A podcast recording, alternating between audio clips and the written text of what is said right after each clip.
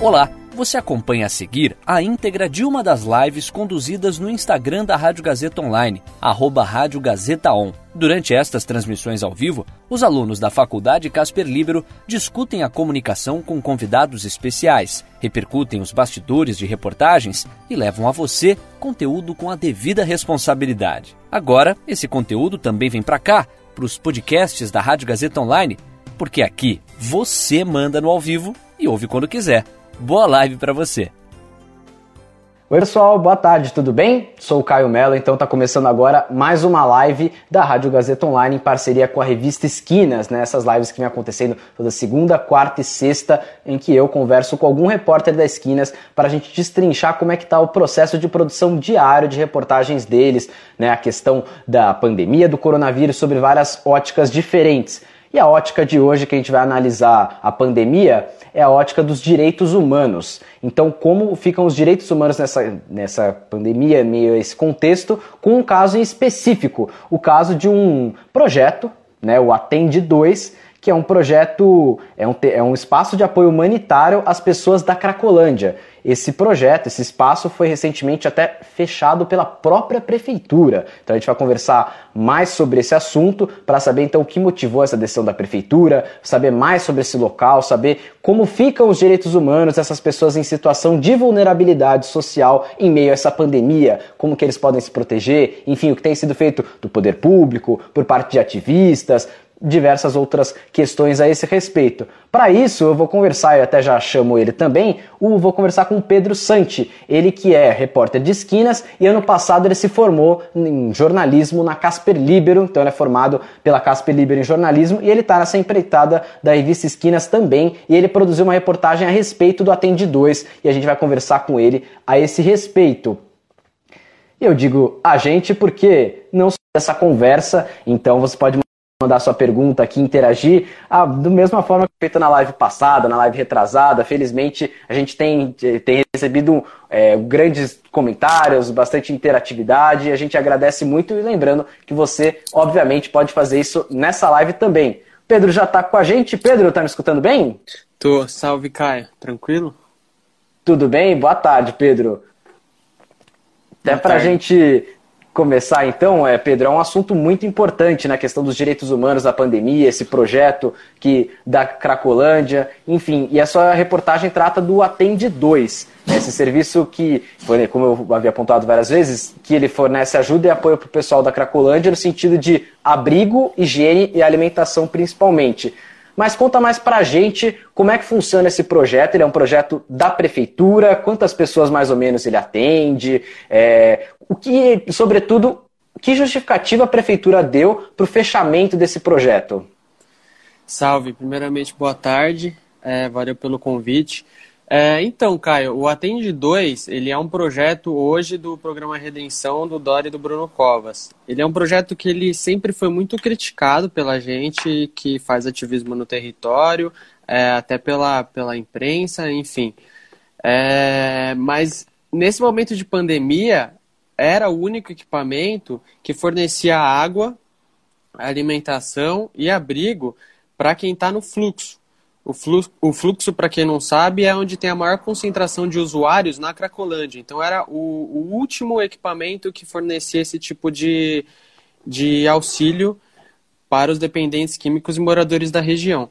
É, o argumento que eles usaram foi que eles transferiram alguns, alguns casos e dependentes para o glicério, que fica ali próximo, e a, o argumento foi de que o, o glicério ele tem um serviço melhor e ele vai abrigar melhor as pessoas. Mas a gente sabe que é mentira. Tá rolando um projeto muito forte ali, que é o projeto Nova Luz, e o Dória ele fechou alguns acordos e contratos com uma seguradora que tem construído prédios ali. E a gente sabe que a especulação imobiliária, para a especulação imobiliária, não é interessante que aquelas pessoas estejam ali. É, o, o programa ele atendia mais ou menos, em média, de 500 a 700 pessoas durante o dia e à noite isso dobrava. Então, ou seja, é muita gente que vai ficar sem atendimento, é muita gente que vai ficar desamparada, é bem complicado assim. E, e rolou essa ordem judicial, né, para reabrir, mas ainda nada, assim. A prefeitura recorreu e não está rolando nada. Isso até que a pontuar contigo, né, que a sua reportagem foi publicada no começo do mês, quando recentemente havia sido anunciado esse fechamento por parte da prefeitura, e o Ministério Público chegou a classificar a, essa decisão como uma tragédia humanitária. Eu, a Justiça pediu é, para que reabrissem o local, então eu até perguntar em que pé que estava essa situação, então realmente ainda não foi reaberto o Atende 2? Não foi reaberto, de fato o Ministério Público e a Defensoria Pública é, emitiram uma liminar que, que exigia que abrisse, porque, enfim, é necessário. É, mas a prefeitura recorreu dizendo que o, o serviço do glicério ele vai abrigar melhor as pessoas, porém a Cracolândia ela continua, ela não vai sair de lá, o fluxo ele continua lá e não tem nenhum atendimento lá. Então eu acho que o maior problema é esse. Eu acho que usaram desse momento é, de fragilidade das pessoas, dos ativistas, da própria imprensa, para fazer com que essas pessoas. tentar fazer com que essas pessoas saíssem de lá, né? O que não vai acontecer, a gente sabe que não vai acontecer. E só para entender, então, é, por enquanto a Tende 2 está fechado, as pessoas, teoricamente, têm que ir para o Glicério, esse outro local mas a prefeitura fez algum movimento no sentido de levar as pessoas que já estavam na Atende 2 para o glicério? Como é que foi essa questão? Ou é simplesmente a pessoa por conta própria tem que ir? Como que, é, como que fica isso, Pedro? Então, o Atende 2, ele tem um negócio que são a, a, os usuários cadastrados. O que eles fizeram até agora foi transferir o, os atendidos que eram cadastrados, mais ou menos 200 cadastrados, e esses 200 cadastrados foram levados para o glicério. Mas, assim, o fluxo ele continua lá e a, a Cracolândia ali, que é o quadrante da Rua Helvétia com a Dino Bueno e a Crivlan, continua muito movimentado. Então, ou seja, tipo, essas pessoas não vão para o glicério, essas pessoas elas usam o Atende porque elas já estão lá e porque é um serviço, um equipamento público que provém de alimentação, de água, de abrigo, enfim. É, o, a transferência para o glicério ela foi feita no dia que o Atende 2 foi fechado, com mais ou menos é, três ônibus e umas quatro vans que levaram essas pessoas para lá. Mas as pessoas não vão é, sair, é mais ou menos 3 quilômetros ali do Atende 2 até o Glicério. Ninguém vai fazer esse trajeto para ir até, até o Glicério, entendeu? Então é necessário que tenha um serviço público aberto na região da Cracolândia. É, essas pessoas da Cracolândia, você, eu até imagino, você deve talvez acreditar nisso também. Você acha que elas estão mais vulneráveis ainda ao contágio do coronavírus, por exemplo, por não ter atendimento, por muitas vezes estar aglomerados e até por faltar muitas vezes serviços básicos de saneamento, de, enfim, água encanada para lavar as mãos. É, então, todas essas as regras que a gente já conhece de longe, você acha que então é muito provável que haja uma um contágio em massa ali na Cracolândia? É um risco que está sendo. Que, que, é um risco que essas pessoas estão correndo? Com certeza. É, as pessoas ali, naturalmente, elas já têm é, deficiências pulmonares, né? Então, tem muitos casos de tuberculose. E isso tem até encoberto algum, algumas mortes que têm acontecido lá. Porque, por exemplo, no dia do Atende, do, no dia da, do fechamento do Atende 2, tinha um morto dentro do Atende 2, que não foi retirado até toda a imprensa sair, enfim. E a suspeita era de que esse cara tinha, tinha sido morto por tuberculose, mas não dá para saber. Tem muitos casos de pneumonia, então, tipo, você não consegue contabilizar como coronavírus. E isso é uma grande preocupação das pessoas ali do território, porque você não consegue contabilizar como coronavírus. São muitos casos que, que são pneumonia. O corona já está lá, obviamente, porque é muita aglomeração, as pessoas compartilham cigarro, compartilham cachimbo, enfim, não tem higiene é, é complicado. O poder público realmente não está atuando, essa população está muito desassistida e quem tem atuado mais são as frentes de coletivos, é, ONGs e movimentos sociais mesmo. Todo projeto mais independente, assim.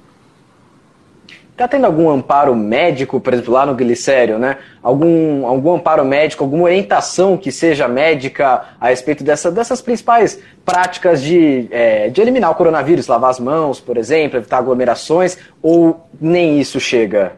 Não. É, por exemplo, isso está sendo feito exatamente pelos movimentos sociais. É, a gente, eu faço parte da Craco Resiste, que é um movimento social que atua ali no território. Semana passada a gente estava fazendo um, um rolê de lambe-lambe e a gente estava colando lambes informativos no quadrante do fluxo, que é a Cracolândia, para informar e, enfim, muitas pessoas sem informação, muitas pessoas não sabem como pega o coronavírus. E, inclusive, quando a gente foi colar esses lambes, a GCM impediu a gente de colar, porque, segundo eles, a gente precisa de um alvará, e aí a gente não conseguiu fazer ação. Então, ou seja, a prefeitura, ela não faz e ela ainda interfere, de certa forma, em quem tenta fazer. É, a, gente, a gente até conseguiu em outros dias fazer esse corre, foi muito importante, distribuição de kits de higiene, distribuição de, de alimento. É, o, a, o lambe lambe foi muito importante porque você bota a lambe ali no quadrante inteiro, então as pessoas estão andando e elas vão lendo ali, né? Tipo, geralmente são lambes muito simples e com informações que não chegaram até lá ainda, entendeu? Então, uhum. é, está sendo muito mais feitos os trabalhos pela frente independente do que pelo poder público.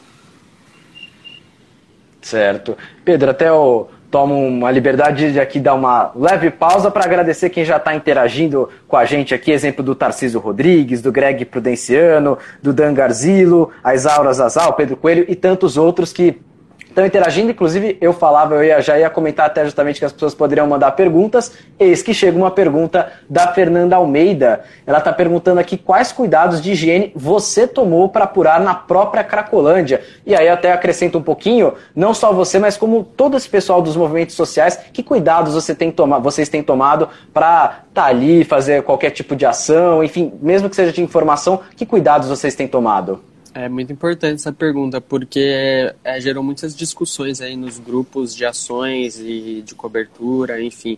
Porque mais do que o perigo de contrair, a gente corre o risco de levar esse vírus para lá, né? É, é, acho que é um, um, grande perigo. A gente conseguiu algumas doações de, de macacão e de viseira. Tem até o Makers contra a Covid, que eles estão doando viseira para o SUS. E eles doaram algumas viseiras pra gente. Então a gente vai, tipo, ao melhor estilo Chernobyl mesmo. É, luva, máscara, viseira, macacão, é, enfim. E ainda assim é perigoso, mas se a gente não conseguir ir lá para atuar, realmente vai ficar mais desamparado do que já tá, né? Então é, é uma alternativa que a gente encontrou aí. Exato, não é 100% seguro, mas ainda assim é um quase isso, próximo disso, e a maneira de continuar a fazer com que as pessoas não se infectem, enfim, é um trabalho é, bem bacana nesse, nesse sentido. Sim. E até te perguntar, os movimentos sociais, tanto quanto a esse fechamento do Atende 2, como por exemplo nesse programa Redenção de 2017, enquanto o João Dória ainda era prefeito, né, então né, nesse contexto, nessa outra época, os movimentos sociais dessa parte em específico, claro, eles são unânimes em criticar essas decisões, existe algum que está apoiando essa decisão de alguma forma, só para a gente entender bem é, o quanto essas ações do poder público têm entrado em conflito, em, em no embate com os movimentos sociais também. É, então, é, não só a decisão do Atente 2, mas a gestão Dori Covas no geral, ela é muito criticada pelos ativistas do território. É, porque vem de uma gestão que teve.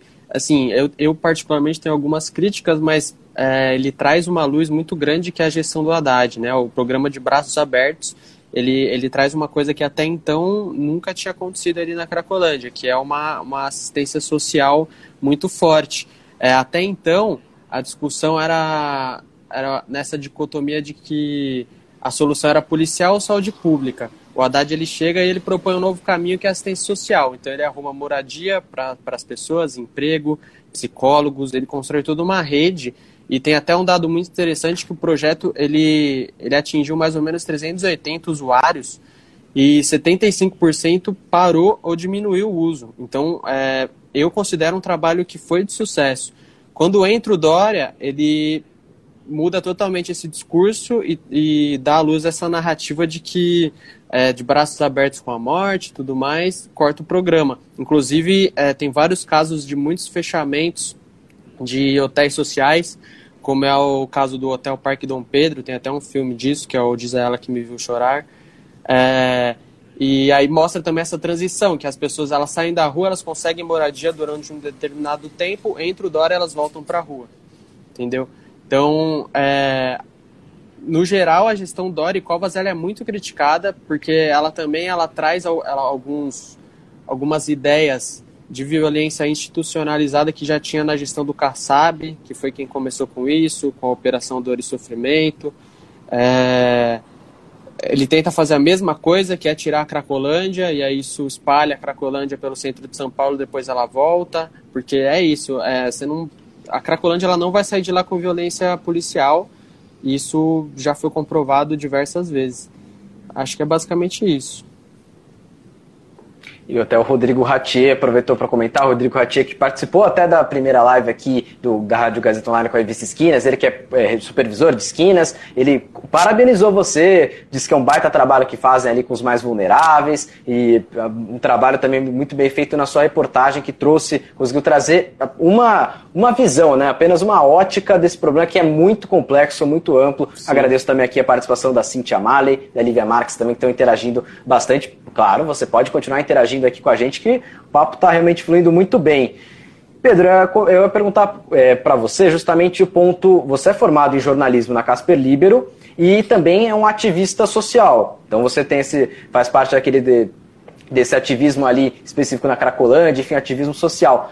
Dá para unir o jornalismo com os movimentos sociais ou com o ativismo social? Qual que é a sua opinião a esse respeito? É até uma, é um tema de grande, uma certa polêmica, ainda não tem uma resposta pronta Sim. dentro do pessoal que se propõe a estudar o jornalismo, por exemplo, né, os comunicólogos, que eles não têm uma resposta pronta, várias opiniões a esse, a esse respeito. Qual que é a sua opinião enquanto jornalista, enquanto ativista também? Massa. É, primeiramente, mandar um salve para o Rodrigão, grande professor, referência aí. É, então, velho, eu acredito que sim. Na minha, na minha opinião, eu acho que sim. Ano passado, eu produzi um documentário lá, que inclusive foi meu projeto de conclusão de curso. E essa pergunta é uma pergunta que ela vem sempre, né? Tipo, tem como ter o ativismo social e o jornalismo? Mas, eu, é, na minha opinião, o ativismo social ele, ele surge por uma necessidade de justiça. Eu acho que essa, essa necessidade de justiça é mais humana do que qualquer outra coisa. Então eu acho que é, não tem problema se você for ativista, ativista social e, e, jornalista ao mesmo tempo. Eu acho que você tem que saber sim separar as duas coisas, mas eu acho que vai ter uma luta maior no fim disso tudo, que é a luta pela justiça, pelos direitos humanos, e eu acho que é, é esse que tem que ser o foco. O Rodrigo Ratier aproveitou e mandou outra pergunta aqui. Ele perguntou como é que está o posto que ficava dentro da Cracolândia ali, pela sua percepção, pela sua vivência ali, como exatamente está o posto que é, tinha ali na Cracolândia e acabou, e acabou sendo fechado. Uma, ele pediu sua percepção a esse respeito. É, como que está o, o fluxo em si? É, aqui eu vou até tomar a pergunta dele aqui, que as interações acabou subindo, acabei perdendo. Olha, perguntou, Pedro, como está o atendimento à população da região com o fechamento do posto que ficava dentro da Cracolândia? Ah, sim.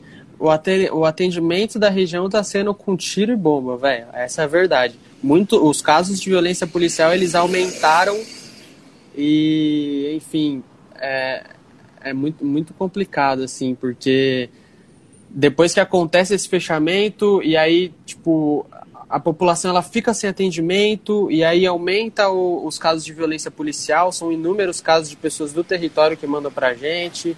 Enfim, é, o atendimento está sendo com tiro e bomba. Infelizmente é, é isso.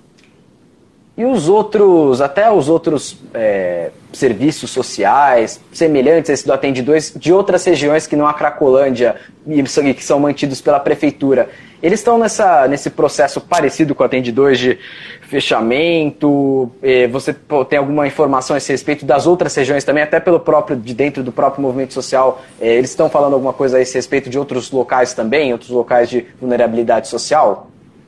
Não, assim, o Atende 2, ele, ele era o único ali da Cracolândia, realmente, equipamento público.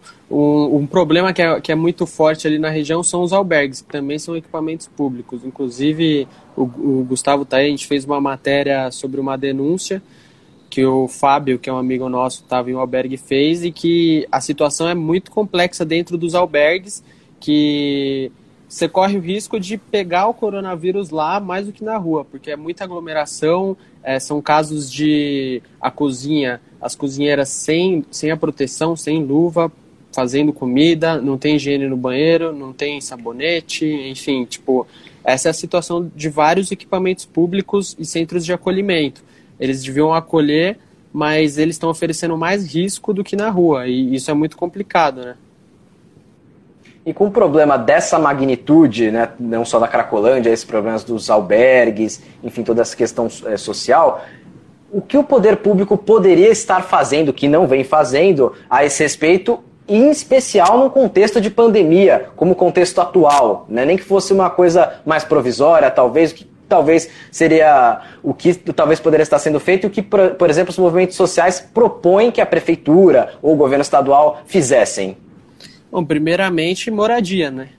É, eu acho que tinha que rolar moradia para todo mundo, porque, enfim, fa se fala muito em quarentena, mas quando a casa da pessoa é a rua, não tem como fazer quarentena, né? Então, esse, esses casos eles aumentam, eles se multiplicam na rua e isso acaba se tornando um grande problema que ele é encoberto pela própria prefeitura, pelo próprio governo e só quem está é, acompanhando e assistindo de perto mesmo consegue perceber realmente a, é, o terror que é isso para quem está lá, né? Para quem está vivendo isso. Então eu acho que moradia é a primeira coisa. Informação, eu acho que tem que ter um projeto é, social igual os movimentos sociais têm feito, distribuir é, panfletos, enfim, não sei.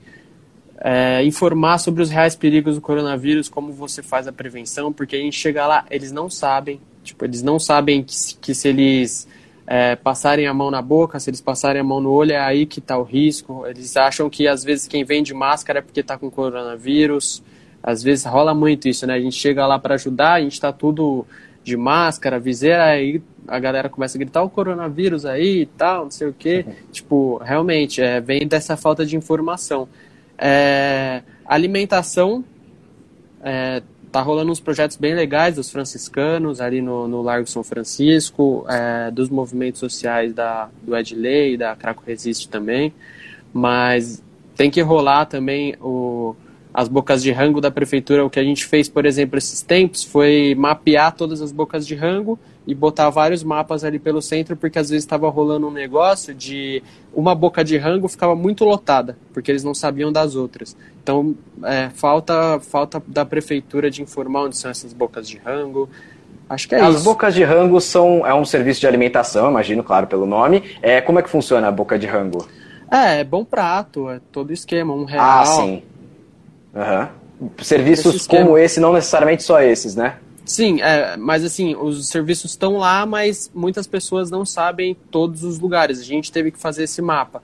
Então eu acho que uhum. é isso, é, é falta assistência né, da, da prefeitura e do governo. Não tem nenhuma. E nesse momento parece que está tendo menos. Então, tipo, isso é muito preocupante, porque nesse momento que tinha que fazer o mínimo, pelo menos, eles não eles não estão fazendo e está rolando mais violência policial. E é bem complicado, bem triste. A pandemia de coronavírus, então, com tudo isso que você vem nos dizendo aqui na live, essa pandemia ela agrava problemas, os problemas sociais enormes que já existem em São Paulo, ou ela mais revela do que tudo, ela mais escancara o tamanho e a complexidade desses problemas? Ah, eu acho que os dois. Eu acho que ao mesmo tempo que ela piora, ela escancara, né? Porque ela ela está criando um, um, um, fenômeno muito perigoso ali no centro, principalmente na Cracolândia, que são essas mortes por, por causas indefinidas, que geralmente são ligadas a outros tipos de mortes que já tinham antes, como tuberculose e pneumonia. É, ela escancara a falta de assistência da prefeitura e do governo, a, a falta de cuidado, o abandono, o descaso. E não sei se, te dizer se isso é bom ou ruim, só o tempo vai dizer assim, cara. Mas que no momento tá sendo muito triste ver o que tá acontecendo, tá. Sim, tá sendo muito cruel assim o que tem feito com essa população, que gera que como na maioria das vezes é quem acaba pagando preço, né? Infelizmente. Eu agradeço aqui mais uma vez a participação de todos vocês que estão acompanhando a live. Enfim, eu confesso até que as interações foram tantas que eu me perdi aqui, não estou conseguindo anotar todo mundo que está tá aqui interagindo com a gente, mas, por exemplo, o Novo Burgers, Agnoel, o Alex, o Gustavo, enfim, todos vocês que estão acompanhando, interagindo de alguma forma, aqui fica aqui nosso agradecimento e que bom que vocês estão, eh, espero que vocês estejam gostando realmente, porque para a gente é sempre um prazer que vocês acompanhem com tanto afinco do jeito que vocês fazem. Pedro, é, como a gente já havia comentado até, você é formado na Casper Libera, no passado jornalismo, né, também ativista social, enfim. O que levou você então a participar desse, dessa empreitada da revista Esquinas? Foi essa pauta em específico? Foi o projeto em si, a importância da informação? Conta pra gente isso daí, fiquei bastante curioso. É, então, quem me convidou inclusive foi o Rodrigão, o Ratier. É, ele, ele sabe que eu, que eu já faço esse ativismo, esse trabalho na Cracolândia tem um tempo. É, a gente estava organizando, inclusive, uma exibição na, na Casper do documentário que a gente produziu ano passado, só que aí com essa pandemia teve que ser adiado. E aí, enfim, ele comentou comigo como estava a situação e se eu não tinha interesse de fazer uma matéria para esquinas, assim. Visto o momento e que eu estava no dia do fechamento, eu tinha, eu tinha um material legal, eu falei, pô, por que não, né? É, contribuir com a informação é, é sempre legal. E nesse momento eu acho importante demais o papel da, da mídia e da imprensa na, na cobertura desses eventos. Assim. A gente tem colocado em risco a nossa saúde, a saúde de outras pessoas, mas, enfim, se não tiver alguém reportando o que está acontecendo, fudeu, né? Essa é a verdade.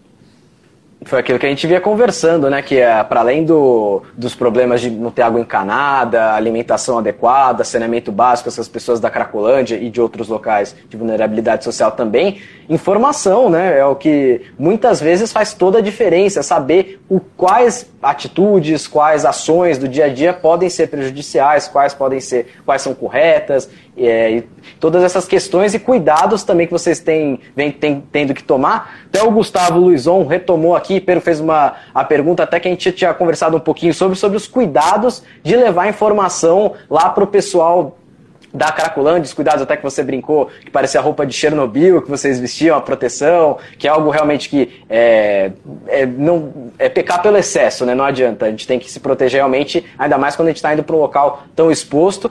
E até emendando a pergunta que ele fez sobre os cuidados, existe algum cuidado no sentido de segurança pessoal de vocês ativistas, quando vocês vão para essas áreas de maior vulnerabilidade social? Existe algum, alguma proteção nesse respeito? É, primeiramente, salve pro Gustavo, a gente produziu junto no passado documentário. É, então, você diz no, no quesito de segurança de assalto, essas coisas? Isso, violência sim. urbana, que são locais que infelizmente sim, sim. também tem uma então, certa chance disso acontecer, né? Sim, então, cara, é, a, como ativista, a Craco Resiste, ela acredita muito na redução de danos e a redução de danos acredita muito em vínculo.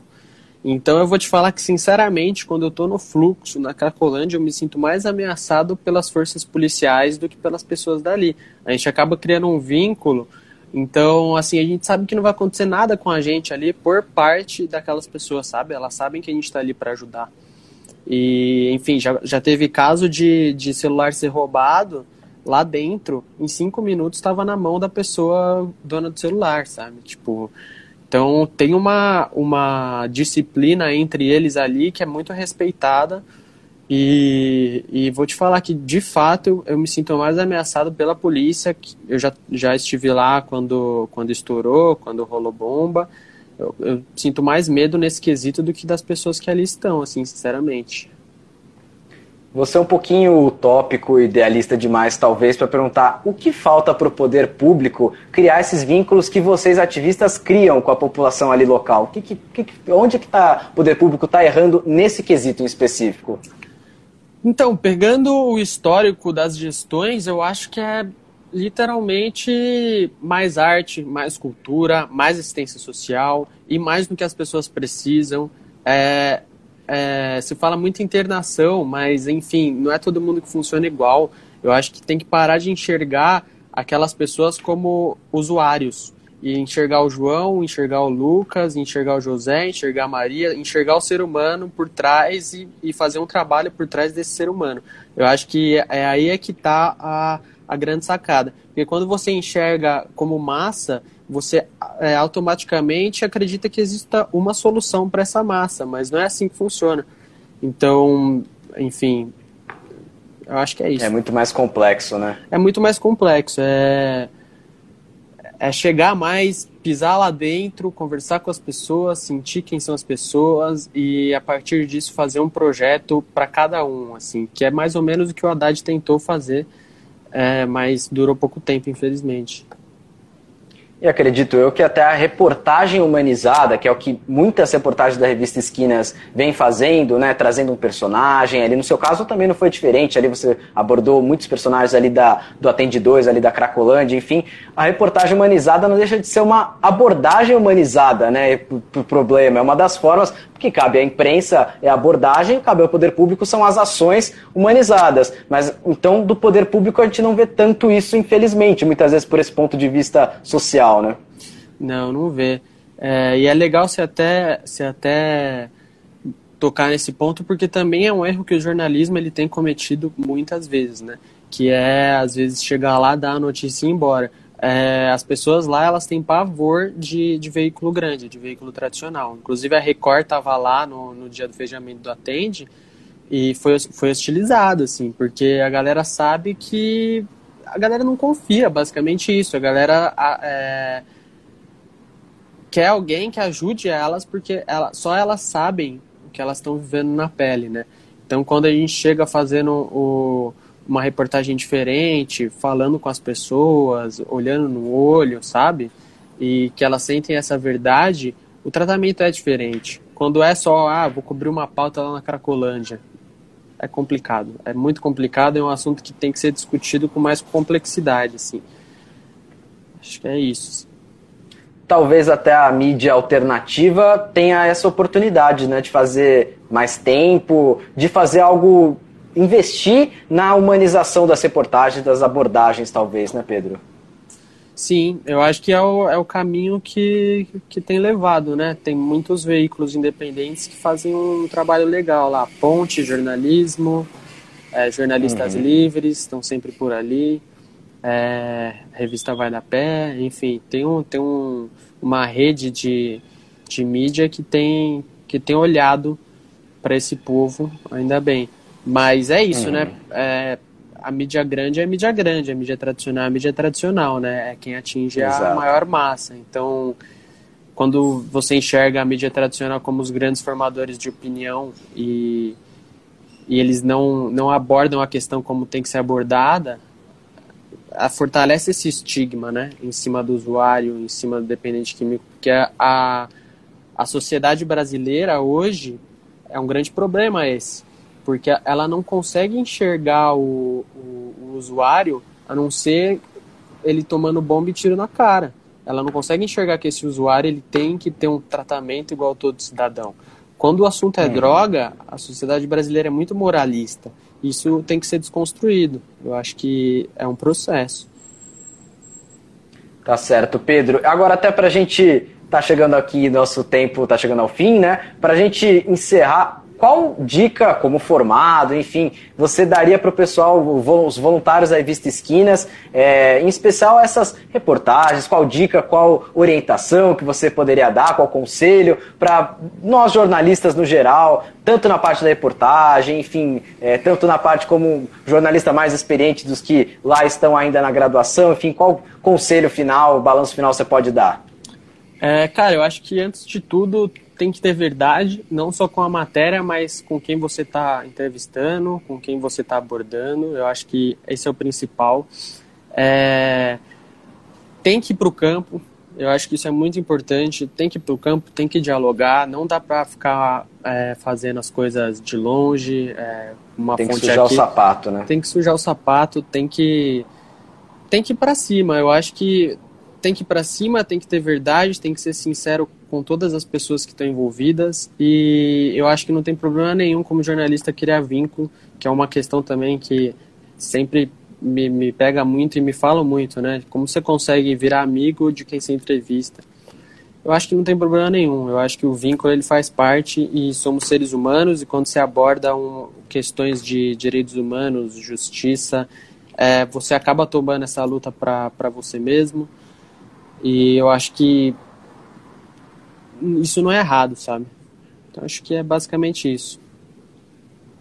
Isso não quer dizer que você não vai levar a informação com, é, com correção, com parcimônia, né, com parcialidade, neutralidade na medida do possível, é, nos casos, enfim, claro, não fere nenhuma princípio jornalístico por si só.